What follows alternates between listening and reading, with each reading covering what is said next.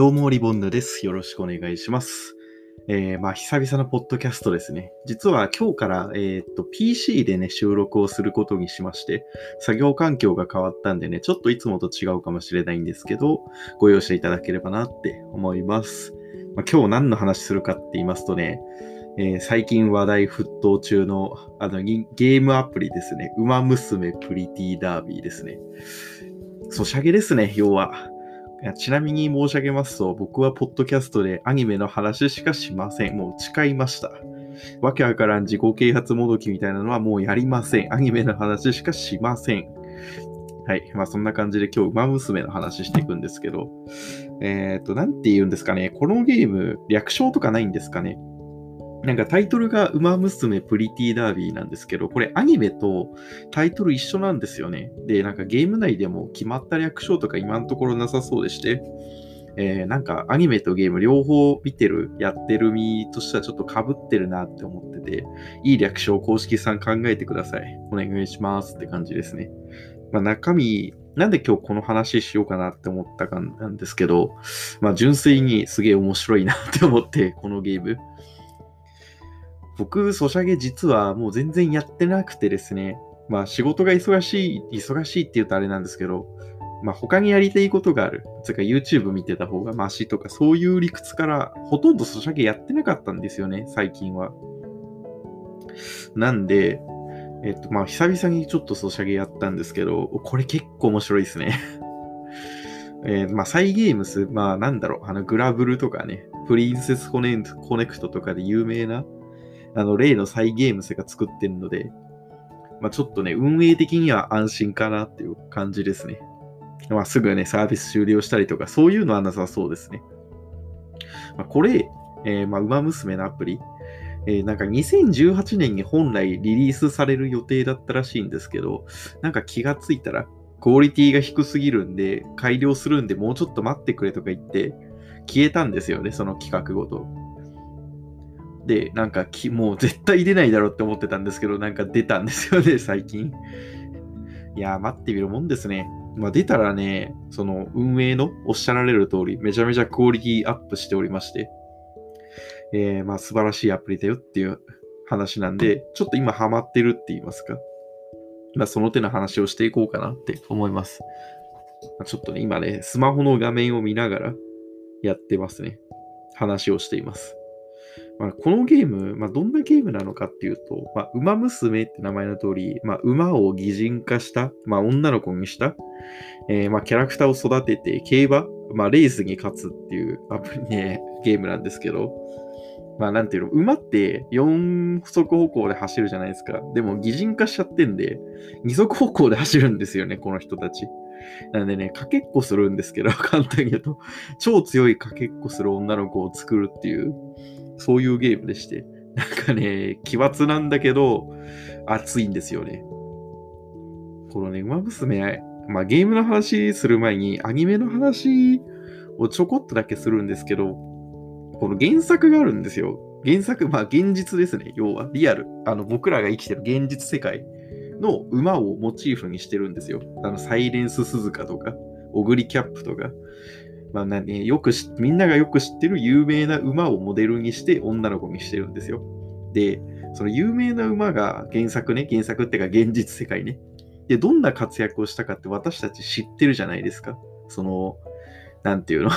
天皇賞を制覇したとか三冠を取ったとかそういうの、現実の話をベースにそのキャラクターに落とし込んでるっていうのがあるわけで、なんでね、すごいね、やっぱ熱いんですよね その現実世界では、その視聴者、まあ僕ら現実世界の人間は、レースでしか馬を見ることがないんだけど、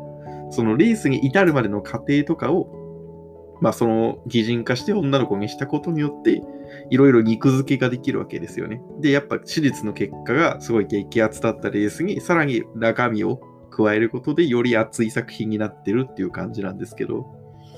まあね、このね、擬人化のおかげで非常にね、キャラの魅力が素晴らしくてですね、こいつを勝たせたいというかね、そういう気持ちにさせてくれますね。まあ、そんなキャラ的な、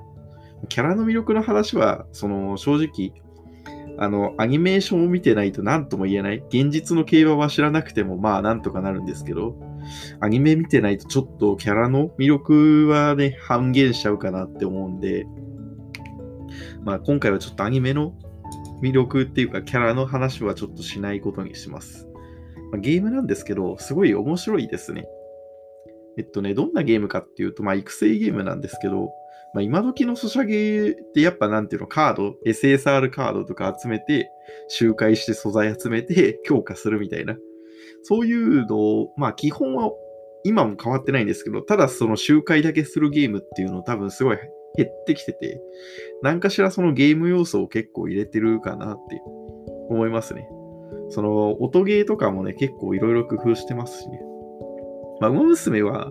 まあ、端的に言うと、まあ、レース、まあ、目標のレースがあるんですよ。その菊花賞とか皐月賞とか G1 のね、グランプリみたいな、まあ、現実でもあるようなレースを、があって、そのレースが、レースに勝つためにトレーニングするみたいな感じなんですよね。単性っていうんですかね。あのー、なんていうんですか、まあ、目標のレースまであと10ターンですよって、その10ターンの間でどんな行動をするかはユーザーに委ねるって、まあ、パワープロくんですね。わかりやすい話。まあ、パワープロくんのアプリやったことないんですけど、僕パワープロくんすごいファンなので、まあ、親しみのあるシステムですね。パワープロくんね、2020も18も16も14も13も買ってるから、最近のは。まあちょっと馴染みのあるシステムですね。だからアプリのパワープロくんでも知らないんで、まあ、僕がやったことあるゲームの中で一番馴染みがあるのは、まあ、あの、アイドルマスターシャイニーカラーズですね。まあ、散々言われてるけど、まあ、大体シャニマスってやつですね。まあ、簡単に言うと、その目標があって、目標のために数値を上げてって、まあ、うまく攻略して、最終的な、まあ、グランプリ、このゲームだと URA ファイナルっていうんですけど、ここの決勝を勝つっていうゲームなんですね。まあ、ただ、僕的にそのシャギマスよりすごい遊びやすいなって思ったのが、えっ、ー、と、まあ、キャラのステータスですね。そのシャギマスって確かなんか忘れたんですけど、もうシャギマス最後にやったのも1年以上前なんでちょっと忘れかけてるんですけど、確かボーカル、ダンス、ビジュアルだったかな？がね、ちょっとね、なんていうか わかりづらくてですね、結構。あの、馬娘だと、大体、あの、なんていうの？スピード、持久力、パワー、根性、賢さみたいなステータスだから、まあ、直感的に大体わかるっていうか。で、そのレース、出れるレース、まあ、シャニマスだとライブの種類っていうんですかね。が、まあ、短距離、マイル、中距離、長距離みたいな4種類でダートか芝かみたいなまあ、直感的に分かりやすいから、もう、ね、馬によってその中距離が得意だったから、まあ、持久力とパワーを鍛えようかなとか、短距離が得意だからスピードに特化させようとか、そういうのが分かりやすいイメージですね、比較的。その UI がね、シャギマスより分かりやすいですよね、まず。まあでもね、それはね、当然だと思うんですよ。シャギマスより多分2年ぐらい後にリリースしてんで、ゲームクオリティはね、当然上がりますよね。なんでね、まあね、文句なしかな。まあ UI は文句ないし、直感的に操作できる感じもありますね。なんでね、その、すごい、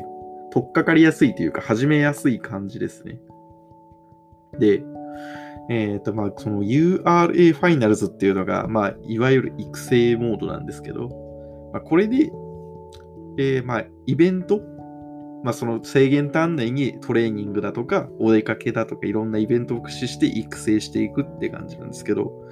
まあ、1回で、あの、URA ファイナルって、まあ、目標をクリアできるかっていうと、全然できないんですよね。これ、シャギマスの何でしたっけ？ウィングでしたっけ？の1着取れないのと全く一緒でして、まあ、周回前提のゲームなんですよね。まあ、ただね、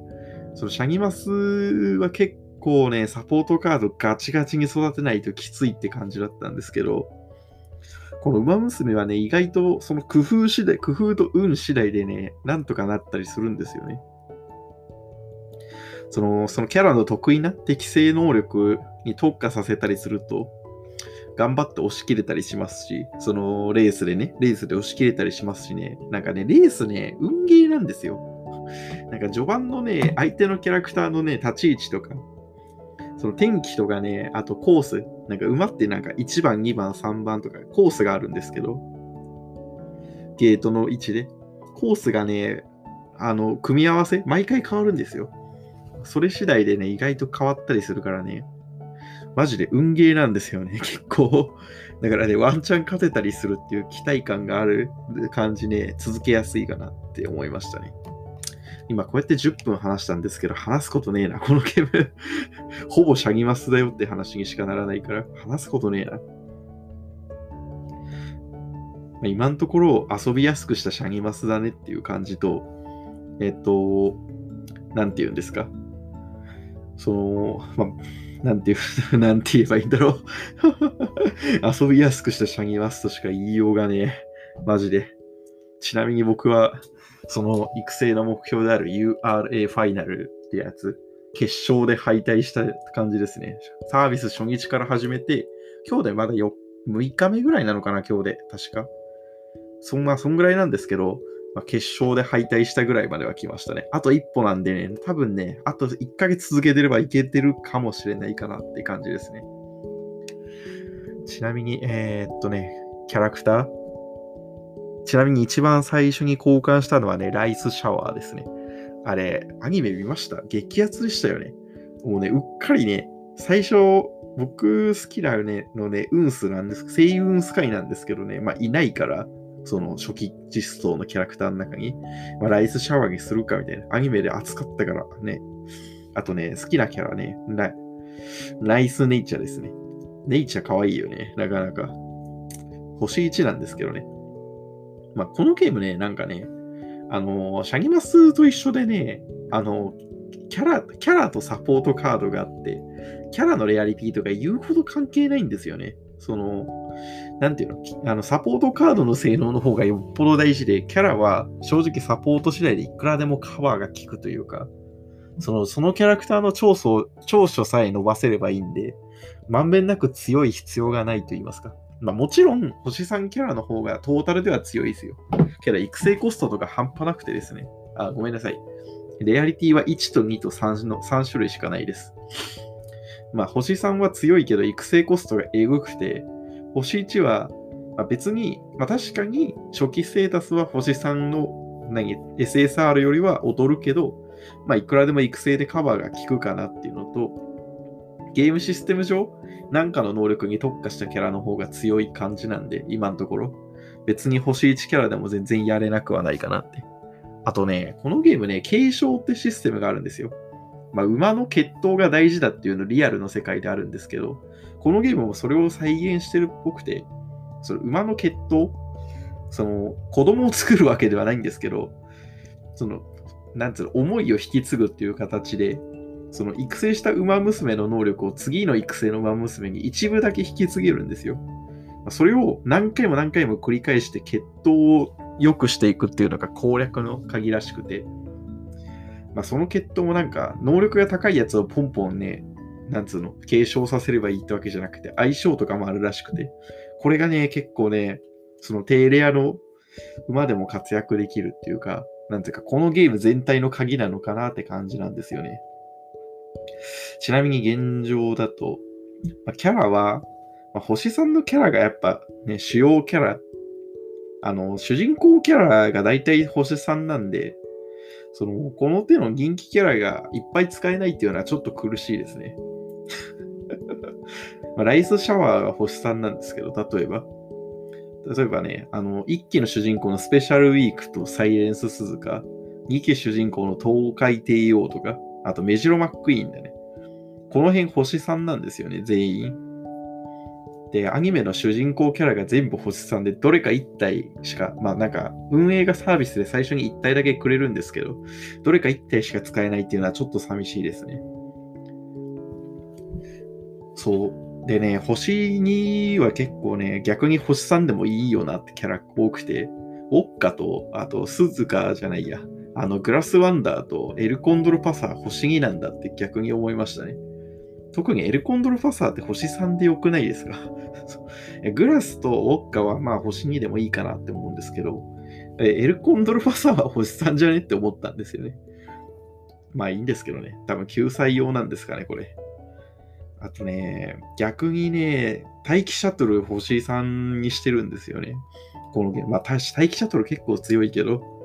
こいつ逆に星2にして、エルコンドルパサー星3にした方がなんか全体のバランスは良かったかなって思います。他はね、まあ、オグリとシンボリルドルフはまあ、星3でいいんじゃないかなって感じですね。このゲームね、あの、まあ、キャラはね、そんな多くないんですけど、まだ始まったばっかりなんで。育成するの大変すぎるからね、こんなもんでいいですよ、最初は。で、えー、っと、まあね、えー、っと、キャラ、まあいろいろあるんですけど、まあ、育成、そのキャラによって得意、得意苦手ってあるんですけど、その、このゲーム現状のバランスだと、比較的なんていうか短距離とか短い距離を走る馬の方が強くて、さらに言うと、な作戦が4種類得意な作戦があるんですけど、まあ、逃げと先行と、あの差しと追い上げっていうのがあるんですけど、まあ、逃げはその1位を最初から取って最後までキープするってやつで、先行は、えーとまあ、3位とか4位とかその辺の、まあ、上位1位の射程圏内でずっと我慢して最後の最後までです。最後の最後で抜いていくってやつですね。で、差しが逆、あの、先行のさらに、あの、抜きの数が多くなる版ですね。その、中盤 ?8 位とかそのあたりぐらいにつけといて、最後の最後で一気に加速するってやつですね。で、えー、最後追い上げが、まあ、最下位から一番最初で追い上げるってやつですね。まあ、そのスタミナがたくさんある馬は、その追い上げとか差しが強くて、スタミナとパワーね、がある馬はそういうのが強くて、逆にスタミナはないけどスピード重視だっていう馬は先行とか逃げが強いっていう仕組みなんですけど、まあ、現状のシステム上は、まあ、短距離の馬かつ先行か逃げの馬娘、まあ、要するに短期決戦型が強いゲームバランスなんですよ。なんで、例えば、あのー、あの、星1なんですけど、桜爆心王ってキャラがいて、こいつ異常に短距離だけ強いっていう謎バランス。短距離の逃げだけ異常に強いっていう、めちゃくちゃ尖ったバランスのキャラクターがいまして、こいつ、あの、どんな初心者でも簡単に結構いいところまで行くんで、なんていうか、あらゆるところでおすすめされてるんですけど、僕も使ってみた限り、こいつ初見で URA ファイナルズまで上がれたんで、結構ね、強いね。この桜爆心王はかなり強いですね。星1の中でも。逆にね、うん、星1のキャラまだ全然試してないのでちょっと何とも言えないんですけど、今のところ試した中で強いなって思ったのが、まずエルコンドルパサー。こいつ強いね、単純に。その、なんていうか先行キャラなんですけど、結構なんていうか、勝負強くて、相手が強いほど強くなるみたいな能力が確かあって。あ、違うか。ちょっと今、サイト、てか、あれ見ながらやってるんですけど、そのアプリを実際に見ながらやってるんですけど、なんか最終直線で余裕を持って前にいるとわずかに優位を保ちやすくなるだから多分逃げが強いのかなそうでもねえな。逃げ適性ないな。先行が強いね。まあ、先行特化でダートが強いっていうキャラか、要するに。まあなんかね、このキャラね、意外と勝負強くてですね ま原作再現なのかわかんないですけど、相手が強い時にね、結構強いっていうか、やっぱね、このゲーム、なんか強いキャラが結構逃げに偏ってるんですよね。で、そういう逃げキャラと競ってると結構強いっていうか、なんだろうね。別にそういう、今見た感じそういう能力がなさそうなんだけど、あと、ウォッカだね、強いの。ダイワスカーレットとウォッカ、ウォッカ差しのキャラの中じゃ相当強いね、こいつ。なので、スキルがね、特殊スキル、そのアクセル X ってスキル、固有スキルがあるんですけど、まあ、これの発動率がすごい高いのと、あと、差し切り耐性ってスキルが簡単にそのスキルをね、取得しやすく、スキルポイントが安くてですね、結構。簡単に取得できてね、とにかく差し特化で強いね。このキャラはマジで差しで強い。で、中距離とマイルって真ん中ぐらいのやつで強いし、その伸びやすいステータスもパワーなんで、本当に差しに特化したキャラクターとして非常に使いやすいなってで逆にダイワスカーレットもかなり使いやすくて、こいつは逃げか先行なんですけど、あの、逃げですね。あの、レッドエースってスキルが逃げで使うスキルなんで、まあ、基本逃げで、ウォッカの逃げ版。あの、もう本当にスピードとスタミナ、根性か。に結構特化してるキャラクターかつ、逃げで使えるスキルに偏ってるんで。で、え、ー、と、ちなみにこいつ逃げなんだけど中距離に強いっていうのがすごい偉い。そう、逃げキャラって基本的にそのスタミナが不足するんで、中距離と長距離は苦しいんですけど、このダイワスカーレットは中距離の適性が高くて、で、根性って、まあ、スタミナが切れた時にペースダウンしないって能力なんですけど、が伸びやすいというのもあって、すごいね、安定するんですよね、その中距離とかの逃げが。逃げキャラってスタミナ切れてボロ負けするっていうのが結構あるから、その中距離とか長い距離でも逃げが強いっていうのは結構いいところですね。で、まあ、この2体、まあ、最初から持ってるんですよ。このウォッカとダイバースカーレットって。そのガチャとかを一切しなくてもユーザーが最初にもらえるキャラクターですごい強いんですけど、ので、かなり初心者に配慮してますね。ちなみにね、逆に、えー、まあ、さっき逃げとか短距離が強いよって話したんですけど、長距離が得意なやつはやっぱ問題児ですね。その、まあ、代表的なのはゴールドシップとかね、あの、メジロバックイーンとか、あとライスシャワーとかね、もう全体的にマジ辛い。あの、ゴールドシップ追い上げなんですけど、追い上げに対応してるサポートカードが全然ないっていうのと、あとね、普通に負けるっていう事故って。その出遅れって、レースするとき出遅れて確率で発生するんですけど、普通に事故るっていう。あでもゴルシはね、まだ育てやすい方かなって感じですね。ゴールドシップは。その、スタミナとパワーにの得意な能力が偏ってますし、スキルも基本的になんていうか、長距離とかのね、追い上げ向きのスキルのみに偏ってるんで、まあ、ゴールドシップはまだ育てやすいんですけど、あのー、相当きついのがライスシャワーとメジロマックイーンで、まずライバルが超強いっていうのと やばいよ、こいつら、本当に あのね、普通にね、敵が強すぎてね、あの、育成がまともに進まないっていうのがエグすぎて。特にライスシャワー、マジでやばいのが、あの、マイル適性全くないんですけど、全くないは言い過ぎか、一応 C ランクあるから、全くないってわけじゃないんですけど、序盤の、何あの、育成目標でマイルのステージが出てくるんですよ。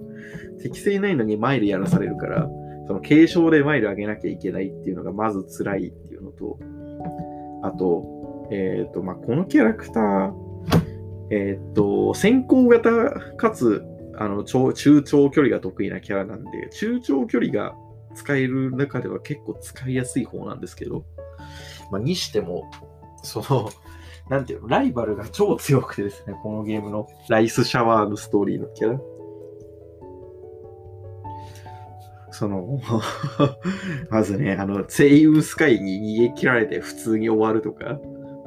あの、待機シャトルに逃げ切られて終わるとか、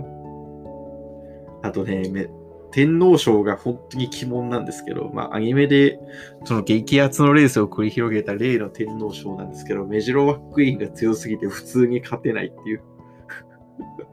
いや、こいつ無理だろとか言いながら100回ぐらいやってます。100回は言い過ぎだけど、相当やったけど全然勝てる気しないですね、これ。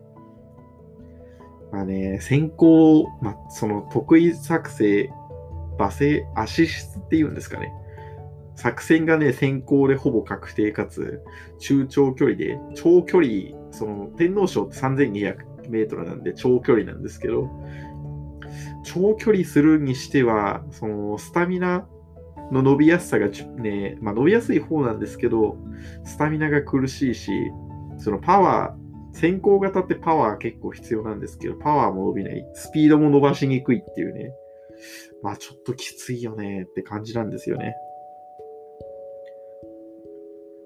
こいつね、本当に難しい。キャラ可愛いんだけどね、マジで育成難しいと思うね。ライスシャワー。いや、なんかね、星さんキャラね、まだ全然持ってないんですけど、東海帝王が欲しいね。そのやっぱね、逃げ馬使い帝王、逃げじゃないのか。東海帝王は先行か。先行か差しが使いやすい、ね。逃げもに使いやすいけど。ちょっとなんとも言えねえわ。待機シャトルとか逃げ一択？そうでもないか先行キャラなんだこいつ。星さんで逃げキャラっているの？鈴鹿か。あ、鈴鹿強いね。確かに中長距離いけそうだもんね。長距離は無理だけど、中距離 A かつ逃げでスピード特化だし、強そうだな、こいつ。鈴鹿欲しいです。語ることがねえな。ちょっと愚痴を言ってしまっただけで終わったけど、あの、原稿書いてないで今話してるんで許してほしいですねとりあえずね、馬娘、大体しゃあ、うん、話まとめると、とりあえずこの馬娘のアプリ結構面白いです。まあ、ゲーム性大体シャギマスですけど、結構なんていうか、育成が直感的にやりやすくて、UI も改善してて、あとね、そのね、ライブモードあるんだけどね、謎の。ウマ娘、昔から謎のライブモードあるんだけど、クオリティエグいね。その、今まで見たどんなライブ映像よりも、そのスマホアプリの中ではどんなライブ映像よりもクオリティ高いかもしれない。わかんないです。あの、昔ミリオンとか、あの、なんだったっけ、モバマスって今なんていうの、デレマスか そう。シンデレラガールズとかやってたんですけど、その時のライブクオリティより、確かあのライブとかって高クオリティライブって出てるはずなんで、それと同レベルぐらいになってるかもしれない。わかんないです。あの、今の、その、モバマスもうなんていうのデレマスっていうのが僕、僕モバゲー時代のアイドルマスターしかやってないから、基本的に。デレマスって言葉に馴染みがなくて、そのモバマスとか、そのミリマスとかの、えー、ライブシーンが多分昔より進歩してるはずなんですけど、で、それ、その進歩したやつわかんないんですけど、まあ、えっ、ー、と、おそらく、その、馬娘のライブめっちゃクオリティ高いから、せいぜい、せいぜいって言ったらいいか。えー、まあ、大体5分ぐらいはあるんじゃないか。むしろ、むし、馬娘の方が勝ってるかもしれないっていう感じですね。わかんないけど。まあ、とりあえず、話が 原稿を書かずに話してるからね、脱線しまくりなんですよ。許してください。キャラ可愛いし、えっ、と、レース結構おもろいし、シャニマスを遊びやすくした感じでね、結構ストレスも少ないからね、楽しいっすね。なんで、しばらくはやっていこうかなって思います。ちなみにまだ1円も課金してません。僕、うん、1000万ぐらい貯金したいなって最近思ってて、うん、なるだけ課金しないで頑張りますわ。まあ、金はあるんだけどさ、いい大人だからさ、1万円とかぐらいだったら全然入れられるんですけど、頑張ります。無課金でとりあえず頑張ります。あと、次は原稿書こうかなって思いました。以上です。終わります。はい。